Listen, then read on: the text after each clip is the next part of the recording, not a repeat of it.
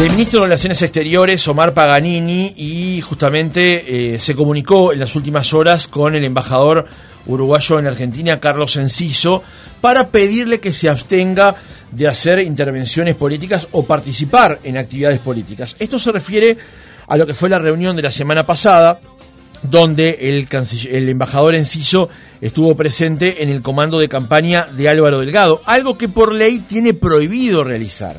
Recuerden además que el embajador Enciso ya había tenido un apercibimiento, en ese caso por el ex canciller Bustillo, cuando dijo que si ganaba el Frente Amplio las inversiones de argentinos en nuestro país podrían correr riesgos. Hasta ahora lo que hay es un apercibimiento verbal de parte del canciller Paganini. Eso no quita que administrativamente pueda haber algunas otras novedades o ulterioridades sobre la acción que tuvo el representante diplomático. Desde el Frente Amplio se considera que la sanción debería ir más allá. Incluso algunas voces piden la renuncia de Enciso para que efectivamente pueda realizar sus actividades que tienen que ver con la política partidaria sin involucrar al servicio exterior. De este y otros temas vamos a conversar en los próximos minutos con el senador José Carlos Maía del Frente Amplio Asamblea Uruguay, que está en línea con nosotros. Senador, ¿cómo le va? Buenos días. Muy bien, muy buenos días y a las órdenes para conversar de los temas que ustedes entiendan pertinentes.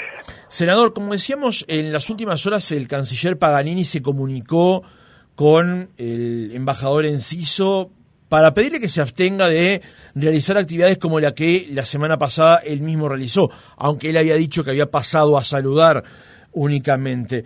Eso no quita, como decía en la introducción, que administrativamente pueda haber algún otro tipo de sanción. ¿Esto satisface al Frente Amplio eh, con respecto a lo que fue el apartamiento de Enciso de lo que tiene que ver con la ley de servicio exterior? Bueno, en primer lugar, me, es llamativo como jerarcas del gobierno, desde el presidente ahora al embajador, cada vez que hay una situación comprometedora pasan a saludar. Pero bueno, eh, primer cosa, yo creo que, que es una situación muy delicada hacia lo interno del, de Cancillería. Cancillería es un ministerio que funciona profesionalmente, cuyos eh, funcionarios de carrera, quienes se dedican a cuerpo y alma a la, al servicio exterior, tienen un estatuto muy riguroso que les, les implica determinadas limitaciones. Dentro de las limitaciones está hacer política partidaria y por lo tanto eh, no alcanza con decirle, bueno, te portaste mal, no lo hagas más, al, al embajador Enciso, en primer lugar porque en sí mismo no, no debe pasar. Tiene que tomarse otro tipo de medidas. Y segundo lugar porque no es el único antecedente. Él dijo algo mucho más grave para los uruguayos aún, que participar de la, del comando de campaña de Álvaro Delgado. Él dijo que si ganaba el Frente Amplio habría dudas o vaya a saber si los inversores eh, iban a venir al Uruguay. Una cuestión que es de otras décadas, pero que además no es que afecta al Frente Amplio, afecta el trabajo de los uruguayos, los voten a él, al Frente o a quien fuere. Por lo tanto, es la segunda vez por lo menos públicamente, que ingresan en, la política partidaria, ha estado en el tema de la LUC defendiendo una ley de gobierno cuando tampoco puede hacerlo, y lo que hace este gobierno con eso es perder autoridad hacia sus funcionarios. Porque mire si mañana en un determinado país, eh, no sé, pongamos el que quiera, Costa Rica, eh, El Salvador, España, Portugal, por nombrar cuatro, el embajador en ese lugar, en ese destino, va y se reúne con un, con un comité de base del Frente Amplio.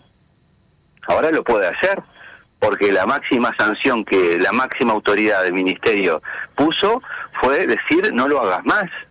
Eh, entonces, si usted le, saca el límite de, eh, de participación política partidaria porque es del gobierno de su partido, y lo dejas pasar porque eso es así, bueno, eh, el principio de autoridad se vulnera absolutamente y además el sentido de hacer la representación que del Estado, que es lo que tiene que hacer eh, cualquier persona, sea designada políticamente o de carrera, cuando está en una embajada y dedicado al servicio exterior.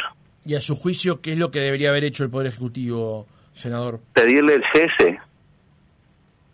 Tendría que haberlo cesado. No lo hacen porque es del partido de gobierno y del sector del partido de gobierno.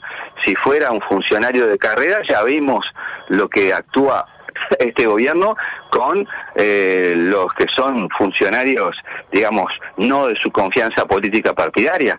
Pasó con el lío del pasaporte de Amarcet, donde se le atribuyó responsabilidades a un cargo de eh, muy baja jerarquía sin responsabilidad eh, política de confianza. Bueno, ahí sí apretaron. Entonces, eso, cuando tú sos este, muy estricto con los más de abajo, es decir, con los subalternos, y no das el ejemplo con los jerarcas que son del cerno del, gobierno, bueno, es una muy mala imagen para del país y una pésima un pésimo criterio de administración. Ahora, eh, eh, más allá de la resolución que hasta ahora habría tomado el Poder Ejecutivo, por ejemplo, su colega, el senador da Silva, le restó trascendencia al hecho y dijo que el embajador vive hablando de política, incluso con dirigentes de otros partidos. Por ejemplo, citó el encuentro que tuvo con el expresidente Mujica. ¿Qué responde a eso? Y bueno, lo mismo. O sea, lo que el, sujeto de, de, su conducta de análisis es el embajador. El embajador no puede hacer lo que está haciendo, porque una cosa es reunirse con un expresidente y otra cosa distinta es el comando de campaña. Vamos a entendernos. O sea, eh, o, hacer afirmaciones públicas como las que hizo con respecto a los posibles inversores en Uruguay eh, vinculados a un partido político. Punto. No puede hacerlo, no debe hacerlo y si el gobierno lo permite, está actuando con un doble criterio. Quienes son del partido de gobierno, vale todo. Quienes no son del partido de gobierno, la, máxima sanción. Es decir, eh, no, se no se arregla con un criterio ecuánime en función de cumplir o no la ley, sino si sos del partido de gobierno, si no lo sos. Senador, le cambio de asunto. En la comisión permanente del día de ayer eh, se hizo justamente una actividad por el Día Internacional de la Conmemoración en memoria de las víctimas del, Holocausto. Allí el senador eh, Jorge Andini senador y precandidato del Partido Nacional, utilizó la instancia para proponer que Uruguay declare a Hamas como grupo terrorista, Hamas el responsable de los ataques del 7 de octubre sobre suelo israelí. ¿Cómo, cómo advirtió el planteo que hizo el senador Gandini y la posición que ha asumido Uruguay también con respecto a este asunto, por ejemplo, en Naciones Unidas? Bueno, con respecto al planteo, eh, a ver, yo no tengo ninguna duda que jamás ha desarrollado acciones terroristas, particularmente la última que hizo el 7 de octubre en Israel, fue horrible, fue horrenda y hay que calificarla como un acto terrorista. Ahora, eh, creo que para establecer el criterio de organizaciones terroristas, eh, yo no creo que hay que andar como hace Estados Unidos con una vara eh, propia para decirle a los demás quién sí, quién no. Hay que tomar criterios objetivos y que esos criterios tienen que venir, por ejemplo, de, organismos multilaterales que no tengan interés propio como puede tener Estados Unidos o alguna otra potencia sobre eh, alguna región del mundo. Uno, yo creo que lo que hay que hacer con fuerza es este condenar los actos terroristas vengan de donde vengan. Y, y eso al respecto. Y con la segunda parte de la pregunta, creo que el Estado uruguayo o el gobierno uruguayo que representa al Estado debió haber tenido una posición más ecuánime que eh, no solo condene lo que acabo de señalar, eso hay que hacerlo con toda claridad, sino que se sume a posiciones que ya cada día son más este, evidentes en el mundo de, bueno, buscar el diálogo, de cese al fuego, de, eh, de evitar y eh, trabajar con una línea que sea evitar las víctimas eh, fatales que sean civiles, sean del lado que sea, porque los civiles son civiles y como tanto no deben ser considerados en los términos que se considera una guerra. Por eso yo entiendo que a veces pasan determinadas cosas, pero eh, la evidencia internacional y lo que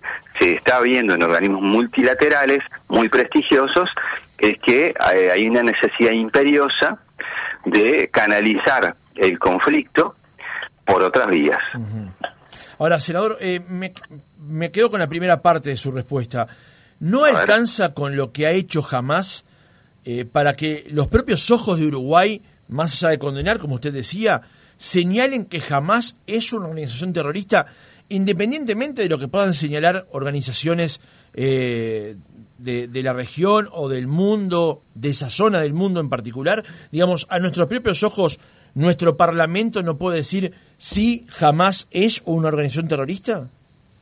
Poder puede, yo creo que tiene que tomar criterios que eh, de procedimientos que sean, insisto, ecuánimes. Eh, esa organización ha hecho actos terroristas, no ha sido la única. Por lo tanto, no creo como metodología que se vaya en forma taxativa, lo cual no quiere decir que no condene eh, ahora y siempre hacia atrás, hoy y en el futuro, todas las acciones que ha tomado jamás y cualquier otra. Eh, creo que eso es un criterio válido y que no hay que tener dudas eh, que cuando una acción eh, proviene de y se realiza en forma terrorista, es terrorista.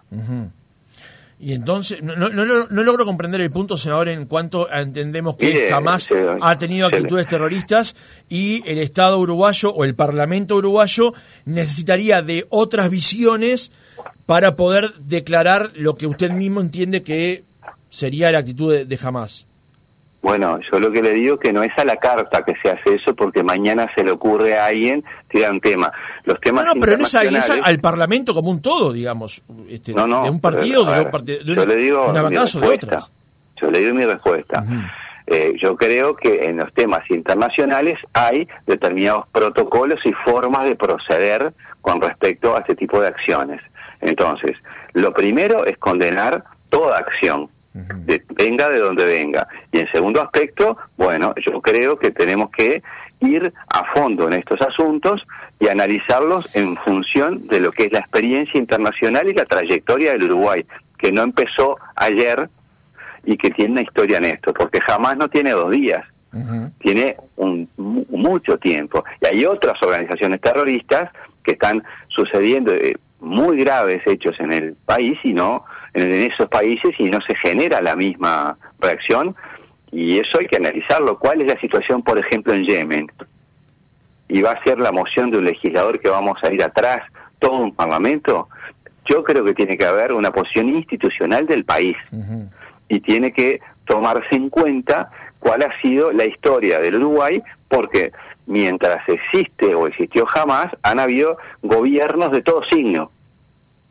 Y han habido acciones terroristas. Quizá esta fue la más grave que se conoce en muchísimo tiempo, eso es así, pero creo que hay determinadas formas de proceder en cuanto a la política internacional a las cuales hay que seguir y a las cuales el Uruguay ha seguido históricamente, lo cual no quita que eh, el Parlamento, los partidos políticos y el Frente Amplio como tal condene enérgicamente la eh, acción terrorista que hizo jamás en Israel. Senador, le cambio de asunto. Ayer en, la comisión permanente también el, legislador Rodrigo Goñi se refirió a la situación de Venezuela, donde eh, estaría por ser habilitada, si ya no fue inhabilitada, la principal candidata opositora para esas elecciones en ese país, María Corina Machado. Eh, el legislador Goñi reclamó al gobierno de Venezuela habilitar a la principal candidata opositora para tener allí unas elecciones libres y recuperar la democracia en ese país. Sabemos que además el diálogo entre la oposición venezolana y el régimen de Venezuela se han dado en el marco justamente de acciones llevadas adelante por terceros países, intentando justamente que la democracia venezolana vuelva a su cauce. ¿Cómo está advirtiendo la situación en Venezuela, en particular tras lo que es la inhabilitación de María Corina Machado para las próximas elecciones? Con mucha preocupación, por supuesto que lamentamos y condenamos cualquier limitación a la libertad de expresión y a que haya elecciones plurales y con todas las candidaturas en Venezuela y en todos lados. Eh, creo que, es, un, es una cosa, muy mala cosa para la democracia en, en Venezuela. Eso ojalá no se concrete, ojalá se pueda revertir y se debería hacer los máximos esfuerzos para que ello suceda. Donde hay problemas institucionales hay que estar al firme. Eh, recuerdo cuando el régimen, para llamarlo de alguna manera, ¿no?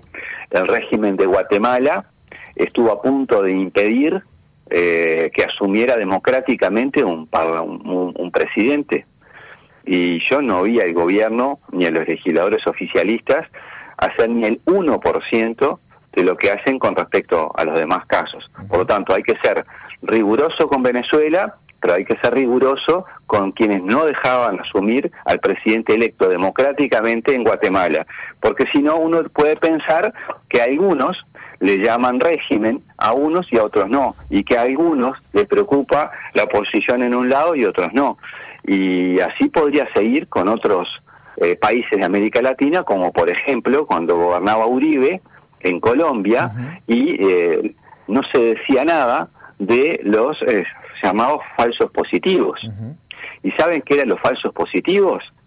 Los falsos positivos eran campesinos, trabajadores campesinos, porque así se le dice en esa región del mundo, que se les ponía por parte de las Fuerzas Armadas colombianas eh, uniformes de los guerrilleros y los abatían y los mataban. ¿Para qué? Para cobrar, por decirlo de una manera, productividad. Eso prácticamente ha pasado inadvertido en el mundo y lo hacía el Estado eh, del gobierno de Uribe, al cual tampoco se le decía régimen, y, mató miles de personas así. Después, por supuesto, se hizo un proceso en Colombia y algunas personas fueron después sancionadas por la justicia.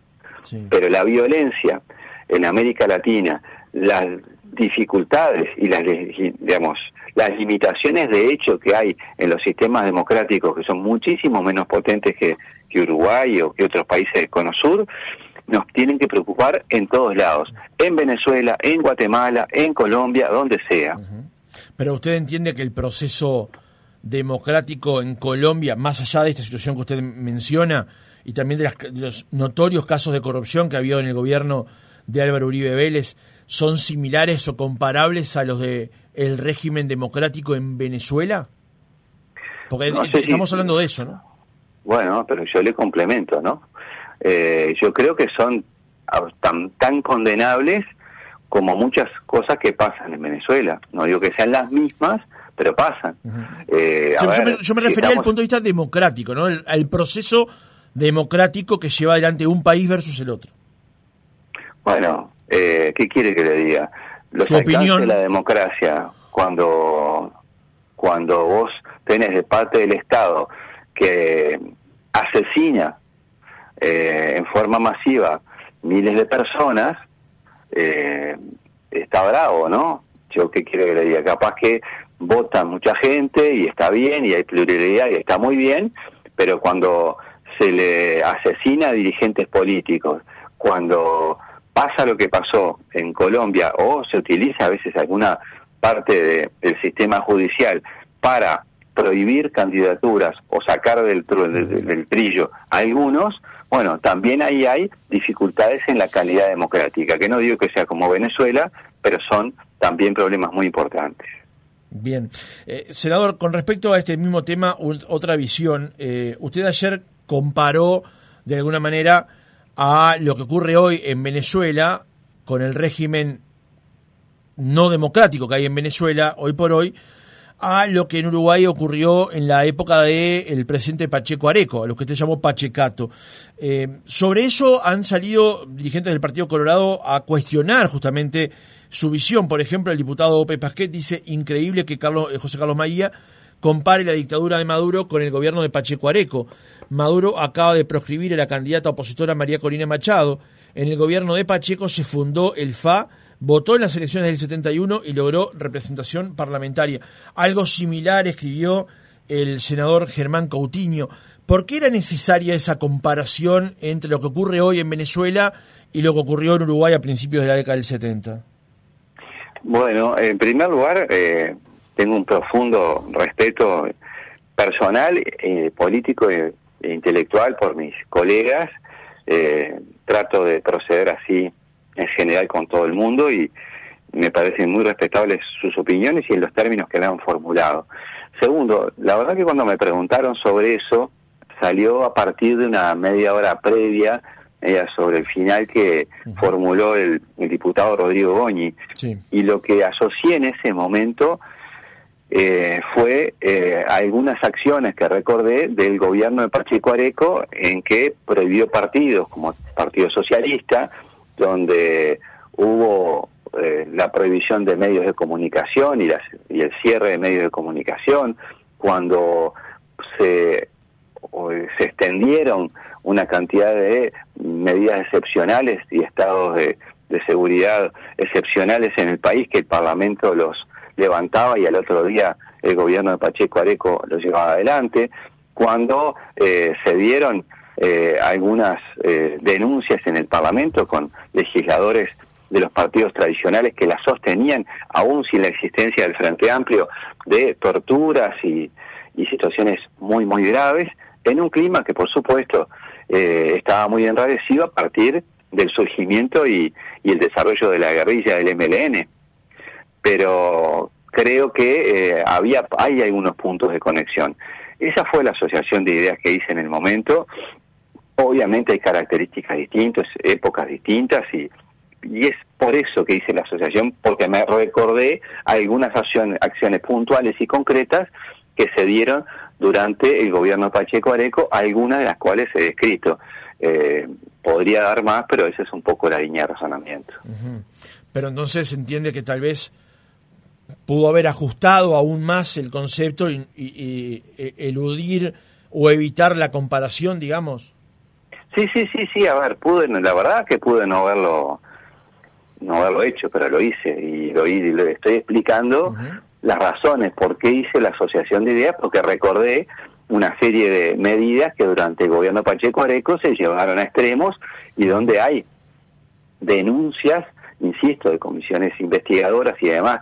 Recuerdo eh, legisladores como por ejemplo Hierro Gambardella, Michelini, eh, Vasconcellos y otros, todos del partido de los legisladores que me citaron, que señalaban denuncias de situaciones de apremios a, por ejemplo, a, trabajadores sindicalizados y varios ejemplos más, la situación de muerte de, algunos estudiantes durante el gobierno de Pacheco Areco. Entonces... Eh, Pero efectivamente entiende que no es, no es necesariamente comparable una situación con el otro, más allá de que existan puntos de contacto eventualmente.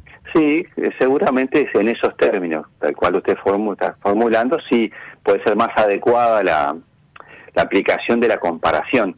Pero lo que yo le explico es la asociación de ideas, porque bueno, eh, todas esas cosas que estoy diciendo efectivamente sucedieron durante el gobierno de Pacheco Areco. José Carlos Maía, senador del Frente Amplio, gracias por haber estado otra mañana con nosotros. Bueno, les agradezco a ustedes y les deseo un muy buen comienzo del año 2024.